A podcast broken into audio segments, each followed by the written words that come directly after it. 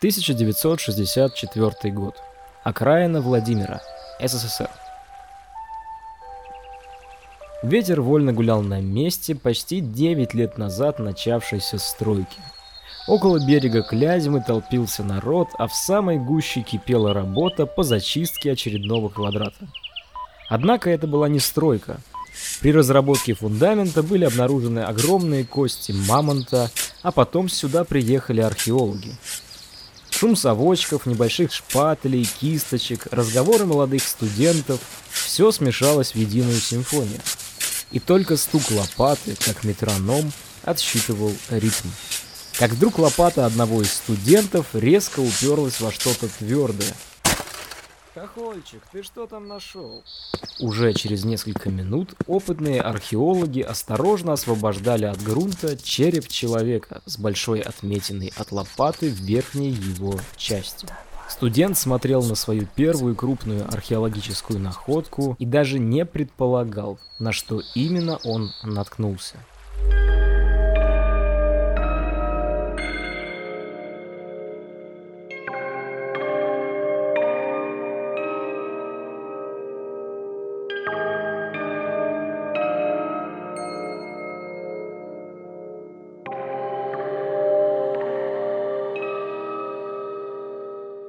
Ну что, вот и настало время для нашего второго спешла. Всем привет, в ваших ушах снова подкаст «Какой бред» студии фильмов и подкастов «Дилетанты».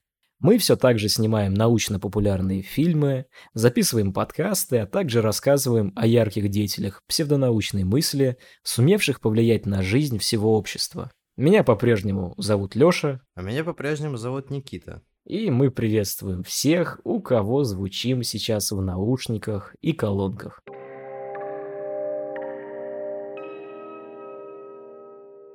Ну, а у нас есть немножечко объявлений. Вот э, этот спешл, который вы слушаете, должен выйти около 16-17 июля, а дальше мы уйдем в летний отпуск. Хотя на самом деле мы будем совмещать приятное с полезным. Сгибать пальцы, короче. Во-первых, э, через два дня мы отправляемся на съемки уже третьего фильма нашей студии. Когда ты слушаешь этот подкаст, наши съемки уже, скорее всего, закончились. Мы вот сейчас буквально договорились с музеем только. Никит, ты как уже предвкушаешь отдых? Конечно, я представляю. Это он вам говорит, что мы уходим на какой-то там отдых. Я вообще, в принципе, не знаю, что такое отдых. Вот, целыми днями сижу, то линз делаю, то подкаст пишем. Знали бы вы, какой там материал готовится. С ума бы сошли. Он сказал, если я расскажу вам все, к сожалению, отдыхать я больше не буду. Поэтому как так, ребята? Ну, конечно, конечно, конечно. Монстр здесь, в здании. Фиг с тобой. Ладно, короче, вторая новость это то, что Коля наконец-то допилил вторую серию подкаста, его подкаста под контролем. Там мы вспоминали все, что происходило за кулисами нашего второго фильма. Наши косяки, шутки, неудачные дубли и многое-многое другое. Залетайте, там прикольно. Третья новость. Сразу после съемок нашего третьего фильма я отправлюсь в Москву у меня будет открытый питчинг собственного научно-популярного фильма в рамках лаборатории научного кино 2.0 совместно с учеными из Сколтеха. Проходить все это будет в парке Зарядье 10 или 11 августа. Подробную информацию кину в нашу телегу. Кстати, подпишитесь, если еще нет. Ссылочка под подкастом. Точняк. Четвертая новость, и она понравится уже тебе, уважаемый слушатель. Мы с конца июня готовим второй сезон Никит немного обмолвился.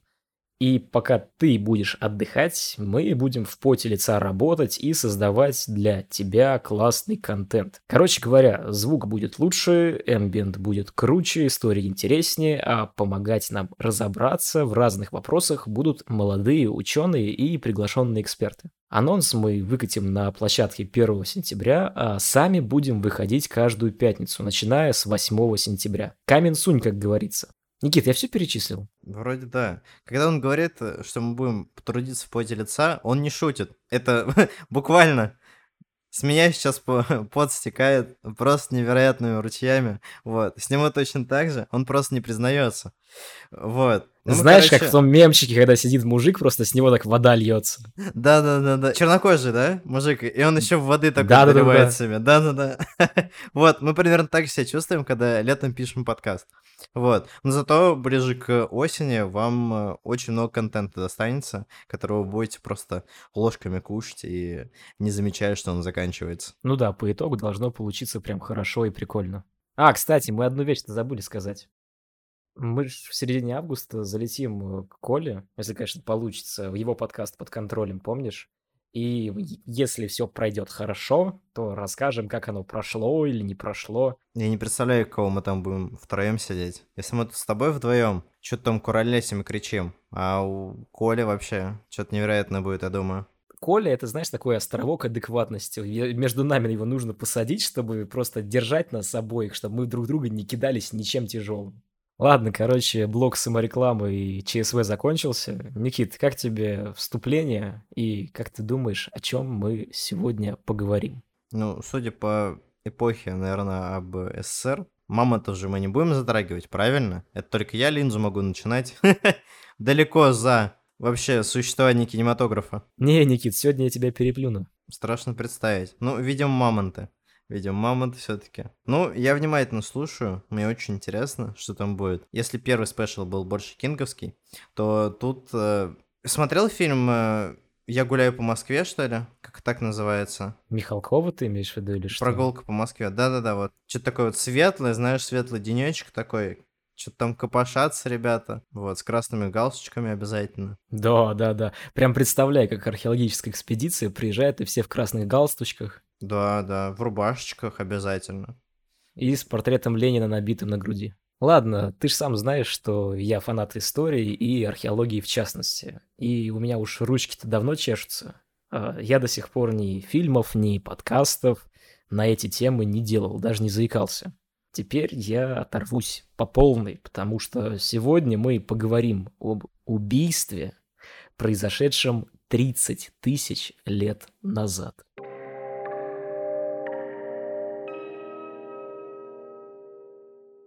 Блин, мне напомнило вот э, это твое нагнетение, как э, в заставках National Geographic. Помнишь? Там тоже такой монотонный голос, э, немножко зловещий, такой «Сейчас мы окунемся на 25 тысяч лет назад». А, ну да, и дальше такая прям заставочка. Да-да-да-да-да, да. И, и как бы, знаешь, это, типа, уничтожаются города, э, рассыпаются и такие ту-ту-ту-ту. Вот, расходятся континенты, вот это все. Да-да-да. Как, как это помнишь э, в Гарри Поттере, когда запускали маховик времени, люди такие задом наперед бегали? Да-да-да, вот что типа того, да. Но у них это прям вообще на высшем уровне сделано. Это их фишечка, да, соглашусь. Так вот, э, сегодня у нас э, речь пойдет об одной из самых известных и одной из самых богатых на предметы культуры палеолитических стоянок на территории всей Европы. О комплексе Сунгирь. Обнаружили его случайно в 1955 году во время строительства кирпичного завода на месте соединения реки Клязьмы с ручьем Сунгирь. Оно и дало название комплексу. В течение 9 лет с 1955 года на этом месте разрабатывали палеолитическую стоянку и находили большое количество предметов быта, а также костей животных. И вот летом 1964 года, когда опытные археологи изучили очередной квадрат поля, они оставляют для зачистки территории студентов-практикантов, дабы те набирались опыта в разработке культурного слоя и фиксации того, что смогут найти. Как вдруг один из студентов штыком лопаты задевает в земле что-то твердое. Это не шутка или что-то дискриминирующее. Его фамилия была Хохольчик. Эх, сейчас бы человеку с фамилией Павленко дискриминирует человека с фамилией Хохольчик. Friendly Fire, Friendly Fire.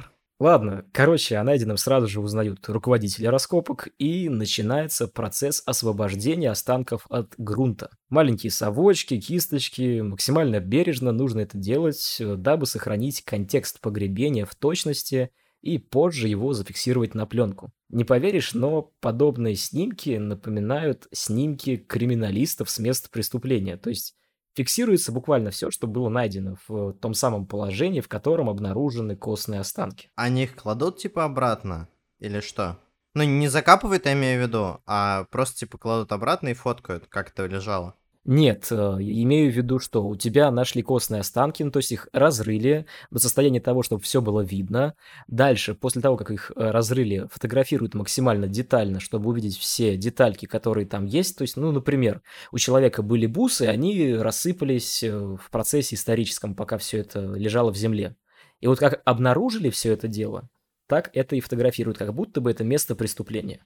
Ну, а голову, вот, э, которую он достал, они её будут класть обратно или это уже все отдельно? Он ее не достал. То есть вся суть в том, что сначала, получается, лопатой случайно он достал до головы, начали все это раскапывать, и постепенно, постепенно, постепенно раскопали весь скелет. А потом уже, когда все зафиксировали, начали доставать череп и остальные костные останки тоже. М, я понял. Это ты просто для драматизма добавил. Все, все, хорошо.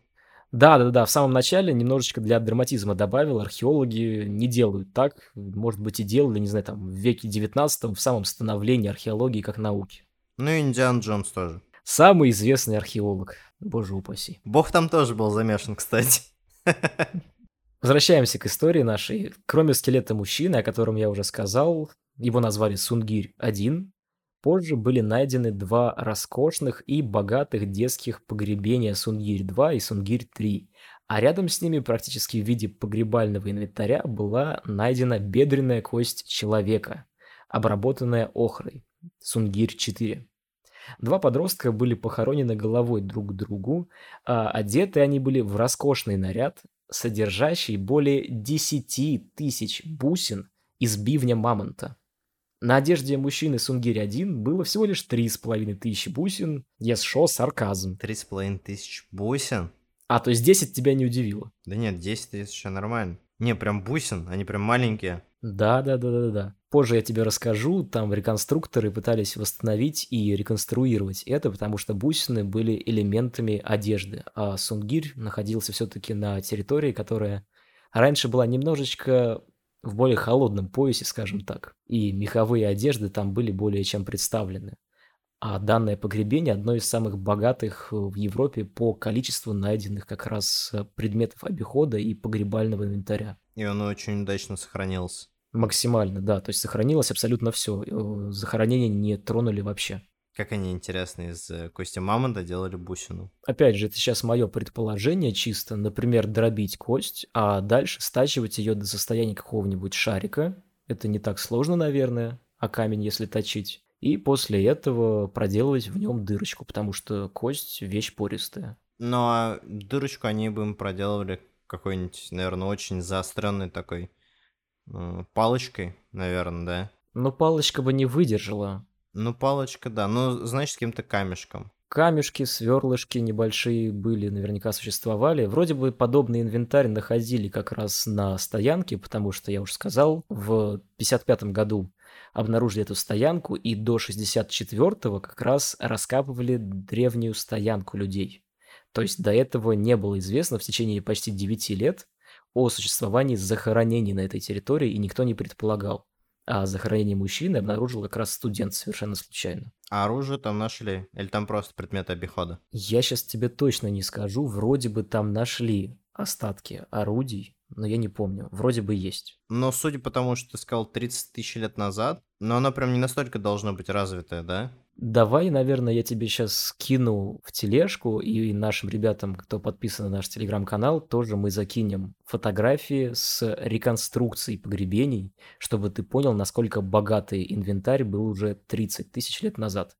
То есть это не какие-нибудь там, не знаю, технологии богов, вот это вот все, что рассказывают какие-нибудь там конспирологи. Вещи прикольные, вещи классные по своему состоянию они там не филигранные, идеальные, ЧПУ там точно не использовалось, но народ жил весьма неплохо. Да и при том, вроде бы по сообщениям археологов, люди, которые похоронены были в этом погребении, это люди из особой социальной группы, то есть либо богатые, либо связанные, может, с шаманизмом или чем-то подобным. Но я позже еще скажу. Так вот, все это было найдено, и сам понимаешь, о генетике в 64 году говорить еще рано. На тот момент самым современным методом была антропологическая реконструкция черепа, а ее создатель Михаил Михайлович Герасимов, наверняка ты его знаешь, э, по реконструкциям Ивана Калиты, Ивана Грозного и других исторических персонажей. Он успел даже побывать на раскопках Сунгиря и даже поспорить с археологом и руководителем экспедиции Отто Николаевичем Бадером. Ты не поверишь, но даже между учеными разгораются жаркие споры из-за того, как обнаруживать и запечатлевать контекст. В чем суть? Археологу жизненно необходим окружающий контекст.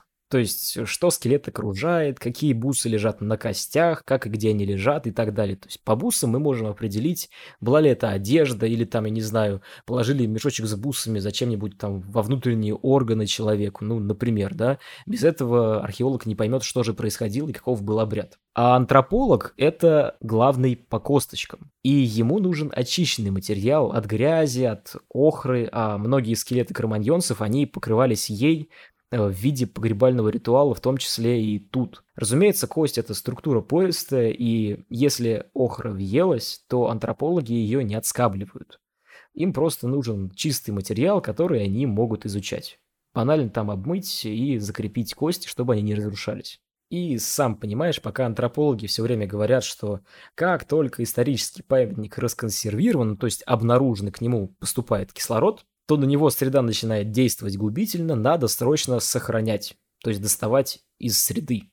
А тут рядом ходит археолог и говорит студентам копать медленно и рассудительно, документируя все 10 тысяч бусин, пока скелет лежит под открытым воздухом неделями. Короче, мягко говоря, ребята имеют разные взгляды на жизнь, каждый из которых абсолютно научен. Вот такая ирония судьбы. Так а кто из них по итогу отстоял свою позицию? А здесь очень важен компромисс, потому что изначально археолог пытается максимально все описать, сфотографировать, изучить, чтобы потом было на что опираться в исследованиях. А антрополог говорит, давайте, давайте, давайте побыстрее, и по итогу получается, что и археологи не особо долго задерживаются, и антропологи получают э, максимально быстро, как могут, э, от э, археологов материал.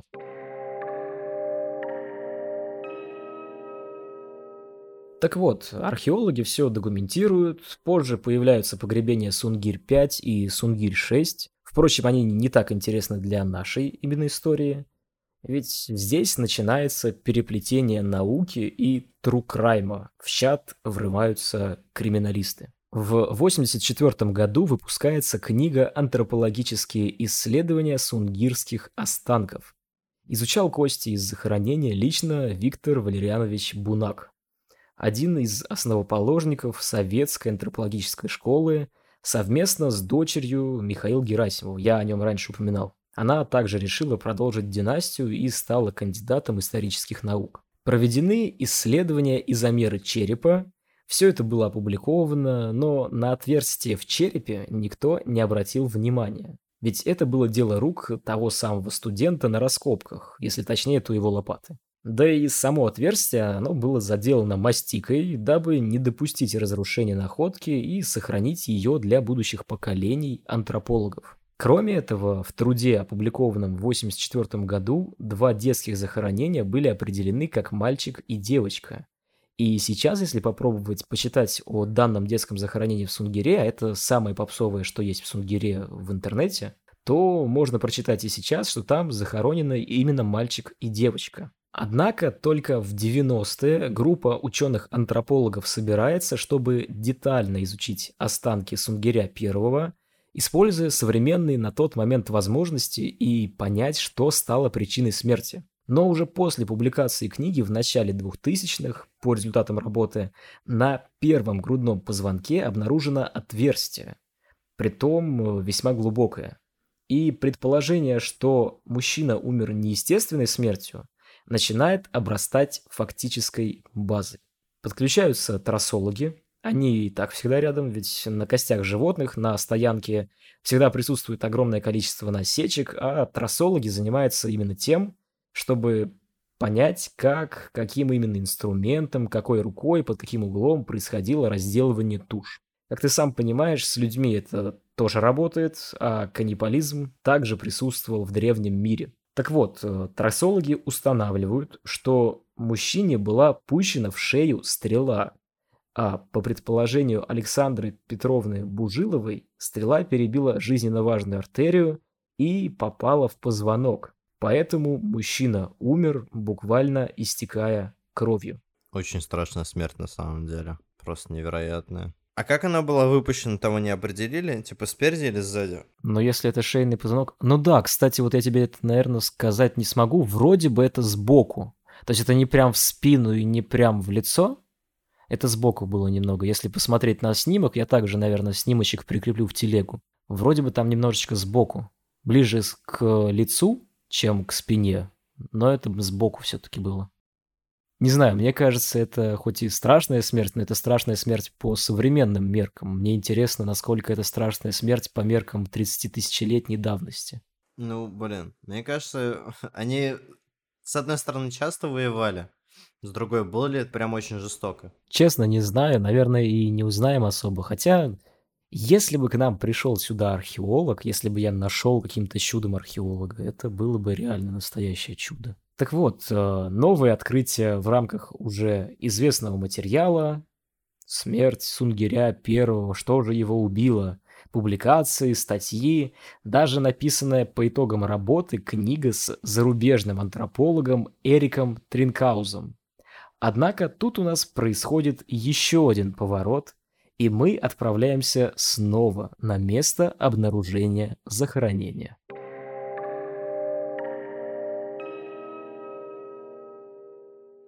Я все еще себе представляю, что мы с тобой ведем программу National Geographic. И ты сначала там такой. Знаешь, 3D-рендер показал. Потом мы, камера такая поднимается, и мы летим чуть дальше. Не, на самом деле, я сейчас тебе даже фоточку пришлю. Э, есть фотография того самого позвонка. Насколько я понял, это из статьи. Современные ученые, ну, с нулевых-то, мне кажется, точно, они используют метод панорамирования. Прикол в том, что они не поворачивают какой-либо предмет, который фотографируют, а поворачивают источник света. И таким образом, по сути, получают 3D-фотографию на обычной фотографии при помощи совмещения снимков. То есть там максимально видны все бугорки, все неровности. Э, если видны какие-то трещины, либо следы от орудий, видно, насколько они глубоко уходят в кость. Это максимально классная вещь, и мне кажется, это такая предтеча тех самых 3D-технологий, которые сейчас используются для анализа трехмерных находок. Да, звучит очень круто. Хотя вот с другой стороны, я понимаю, что, например, в новых айфонах у них есть э, сенсор лидар, например. Новый iPhone может определять э, глубину э, без света. Ну, типа просто отправляет инфракрасный сигнал. И получается, что благодаря новым технологиям ты можешь прям через определенное приложение, благодаря айфону, а, создать 3D-карту э, местности. И в зависимости от качества э, камеры, у тебя будет намного выше качество итоговой 3D-сцены, которую ты потом можешь, например, куда-нибудь загрузить и дальше редактировать. Ну да, да, такие фильтры, именно встроенные в камеры, это, конечно, вообще прикольно. Но давай попробуем вернуться в историю, да, как настоящие криминалисты, которые расследуют преступления 30-тысячелетней давности. Вот мы вернулись на наше захоронение. Да, Джонни, мы здесь. Нет, не Джонни, мы в Советском Союзе. Федь, иди сюда. Короче, вот мы стоим, да, сейчас рассматриваем картину. Перед нами захоронение. Мы видим след от лопаты. И это единственное, что еще вроде бы не исследовали люди. Давай попробуем поближе его рассмотреть. Так, мы смотрим на него. Что же мы видим-то? Ну, мы видим здесь дырку. Мы знаем, что студент ударил по черепу лопатой. Значит ли это, что отверстие произошло именно из-за этого удара? Есть такая вероятность. Но опять, если представить, с какой силой он может ударить по этому черепу, ну, чтобы вскопнуть землю, то удар может быть очень сильный, и он может очень глубоко войти. Особенно в те кости, которые, ну, им уже 30 тысяч лет. Но в таком случае череп бы рассыпался, он же становится просто каменным со временем от сильного-то удара. Ну тогда второй вариант.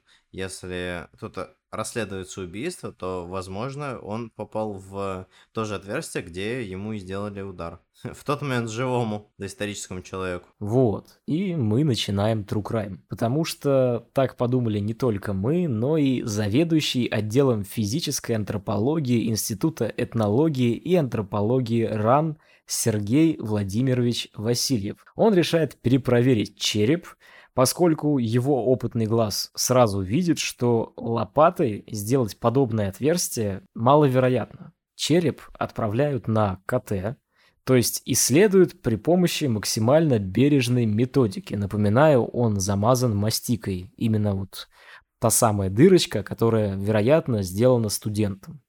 Поэтому увидеть э, какое там отверстие не представляется особо возможным. Так вот, э, данная методика, она снимает мастику уже на виртуальной модели черепа, потому что плотность условной мастики и плотность черепа, она разная. И на КТ это можно спокойно отделить, ты сам знаешь. И подозрение подтверждается. На КТ повреждение черепа еще меньше походит на обычный скол лопаты. Поднимаются архивы, фотографии, мы снова возвращаемся на наше место захоронения, и оказывается, что есть фотографии черепа, и на них четко видно, что бусы, которые, видимо, до этого были частью головного убора, лежали в том числе на этом отверстии, когда череп еще не вытащили из грунта. Ну, то есть отверстие в черепе появилась раньше, чем бусы, их положили на него, условно говоря. Череп снова передают трассологам, как когда-то передали кусочек позвоночника. Они устанавливают на черепе как следы от острой заточенной лопаты, то есть нашли эту борозду, так и одно большое отверстие, которое было сделано еще при жизни. При жизни доисторического человека? Да, еще при его жизни, когда он был жив. То есть я честно еще раз напоминаю, на этот спешл меня вдохновил выпуск э, «Родины слонов». Это историческая передача, в которой Сергей Владимирович, которого я упоминал буквально там несколько абзацев назад, лично рассказывает всю эту захватывающую историю. Так вот, череп передали трассологам, они установили борозды от лопаты, которые явно детектятся, и устанавливают большое отверстие. А большое отверстие было установлено даже чем нанесено приблизительно, каким материалом. Это было каменное орудие, которое впоследствии хоть обнаружено и не было, но было понятно, что студент не снес часть черепа доисторическому человеку. Ну то есть ты хочешь сказать, что он прям идеально лопатой попал в то место, где был вот этот скол? Слушай, я сейчас тебе тоже фотографию скину, как и в телегу ко всем остальным закину вместе. Там прям показано, насколько все это рядышком вместе. То есть есть след от лопаты, который прям четко видно, такая вот полоса от чего-то прямого, твердого, что уткнулось было острым, а есть достаточно большое отверстие по сравнению с этой бороздкой. И здесь понятно, что эти вещи друг на друга не особо как-то влияют. Это разные вещи. Да при том, если посмотреть на фотографию, на которой череп лежит еще в грунте, не вытащенный, и на черепе лежат бусы, которые остались от головного убора, сразу становится ясно, что на череп уже с этим отверстием надели головной убор. Зачем на мертвеца надевать головной убор? Ну, это погребальный ритуал. Если только так. Конечно, конечно, то есть он полностью был одет, у него были и штаны, и была накидка на торс. Огромное количество бусин означает не то, что ему их просто положили, а бусины эти были частью декора на одежде, на предметах обихода, на всем-всем-всем. Причем, я тебе напомню, на детских захоронениях этих бусин найдено было еще больше, а по останкам детей было определено, что они и занимались изготовлением этих бус. То есть по стертостям суставов было определено, что как минимум один из двух детей занимался все время сверлением чего-то. А я тебе напомнил, каждая бусинка, в ней дырочка есть. Да, это я запомнил, после того, как ты сказал, что их 10 тысяч. Ну вот, да, представь. Кроме этого, трассологи устанавливают, э, каким образом убили человека. На данный момент ученые считают, что мужчина находился на коленях перед своим убийцей, поскольку удар в голову приходился прям сверху вниз но человек не находился в положении лежа, а стрела в шее была, возможно, добивающей. Ну или наоборот, здесь точно не скажешь. По сохранившимся костным останкам можно сказать, что и один, и второй удар были либо смертельными, либо один был добивающий, а второй был первым. Здесь особо уже не поймешь. Ну и да, небольшая вставочка от меня из будущего, когда я уже сводил этот подкаст, забыл упомянуть достаточно важную деталь. Мы с Никитой разговаривали о социальном статусе этих захоронений. Во-первых, даже не очень понятно, были эти захоронения произведены в один день, в одно время, или это вообще разные поколения людей, которые были захоронены в одном месте. То есть э, датирование может дать приблизительную разброску дат, и изначально разброска была 25-30, 30-35, сейчас ее уточнили до 30-32 тысяч лет назад. Однако мы не можем судить, э, погребения этих трех человек были произведены одной и той же группой людей, либо это просто один и тот же народ с одинаковой культурой производил захоронение в одном и том же месте в течение там столетий, например. Мы доподлинно это узнать сейчас уже не можем. А по поводу социальной группы я забыл упомянуть, что сейчас современные методы могут определить, чем питался человек, исходя из костных останков, не только исходя из каких-нибудь торфяных мумий, в которых сохранилось э, то, что было в желудке, непереваренная пища у человека.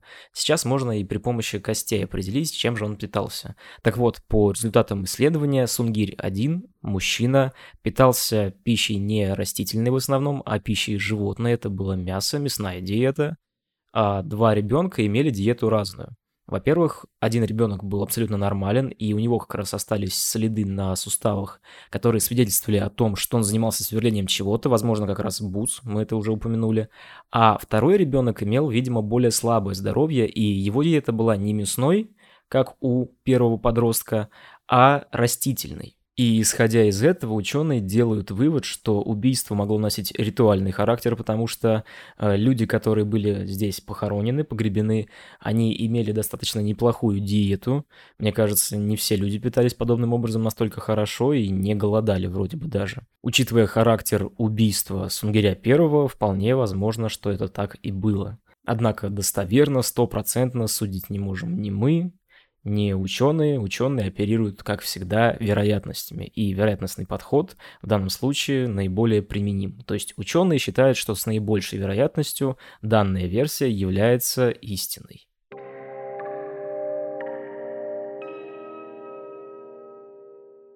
Ты не поверишь, но это вся история, которую я хотел бы тебе рассказать. И, в принципе, я вот даже не задумывался об этом. Здесь можно сделать два вывода.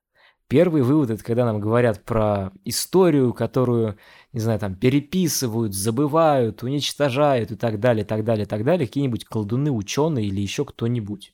Здесь происходило несколько изменений концепций. Изначально была найдена палеолитическая стоянка. Дальше нашли захоронения.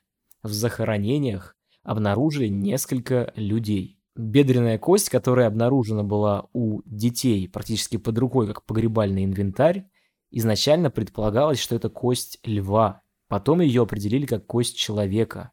Сначала думали, что это неандерталец, потом определили, что это кроманьонец. Два ребенка, найденных в разного возраста, одному там 13-15, другому 6-8 лет приблизительно, изначально думали, что это мальчик и девочка. Было несколько анализов по поводу того, кто же это мальчики, девочки, мальчик-девочка, девочка-мальчик. Чтобы понять, э, пытались несколько раз провести исследования. Первое исследование провели в 90-е. Э, исследование было максимально ограниченным, потому что генетика и генетические анализы были еще не так хорошо развиты. И тогда вроде бы изначальную концепцию о мальчике и девочке подтвердили. А уже в 21 веке был проведен еще один анализ ДНК, не одного генома, там, ядерного, митохондриальной ДНК и так далее, а полноценный анализ ДНК. И по нему было установлено, что это не мальчик и девочка, а два мальчика. И ученые постоянно, постоянно, постоянно дополняли и дополняют до сих пор картину.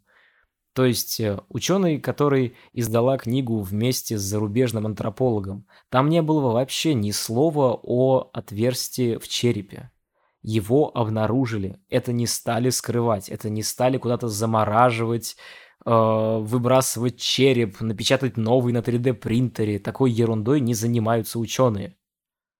И весь этот пример, как мне кажется, это пример того, насколько ученые раз за разом методично делают ищут новое даже там, где уже искали и искали не раз. Да, я с тобой соглашусь. Это прикольно, когда изначальная концепция терпит изменения и постоянно дополняется какой-то новой, например, формой. То есть сначала думали, что ученик настолько сильно ударил по черепу, и из-за этого образовалась трещина, но потом изменяет подход и погружаясь все глубже и глубже, и со временем у тебя появляются все более новые методы изучения, которые откроют тебе намного больше простор э, для изучения, собственно, того материала, который у тебя есть. И тебе, как ученому, нужно не оставаться на вот этом месте закостенелой, да? Ха-ха, ну, как бы, раскопки закостенело, ну ты понял, да?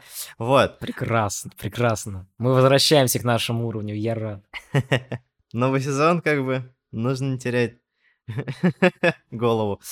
И это на самом деле очень круто, э, что они используя даже новые технологии, все больше и больше открывают что-то для себя новое. Может, мы соберемся лет через пять, а этом 30-тысячелетнем э, убийстве мы узнаем что-то новое. Ну да, наверное, еще один тезис, который мне только сейчас пришел в голову. Ведь антропологи и археологи, они очень часто спорят. И суть-то заключается в том, что если бы археологи не задокументировали и не сфотографировали бы череп в контексте археологическом, прямо еще в земле, выкопав его только наполовину, оголив его только передок, условно говоря, сделав снимок со всеми бусинками и всем остальным, если бы всего этого не было, антропологи просто сразу бы вынули все, бусы раскидали, забрали бы череп, начали изучать, вполне возможно, мы бы и не узнали о данном открытии, потому что эта фотография, сделанная отчасти, стала доказательством того, что студент все-таки был невиновен. Спасибо, что прослушали нашу историю. Свел и написал серию Леша Павленко, слушал его монотонную болтовню Никита Свиридов, обложку сделала Маша Ермакова, помогала находить экспертов Аня Фомина, а iSleeps написал классную музыку. Не забудьте поставить сердечки и лайки на Яндекс Музыке, ВК, а также подписывайтесь на нас в Apple Podcast, Google Podcast, Spotify, SoundStream и CastBox. Всем спасибо. Всем пока.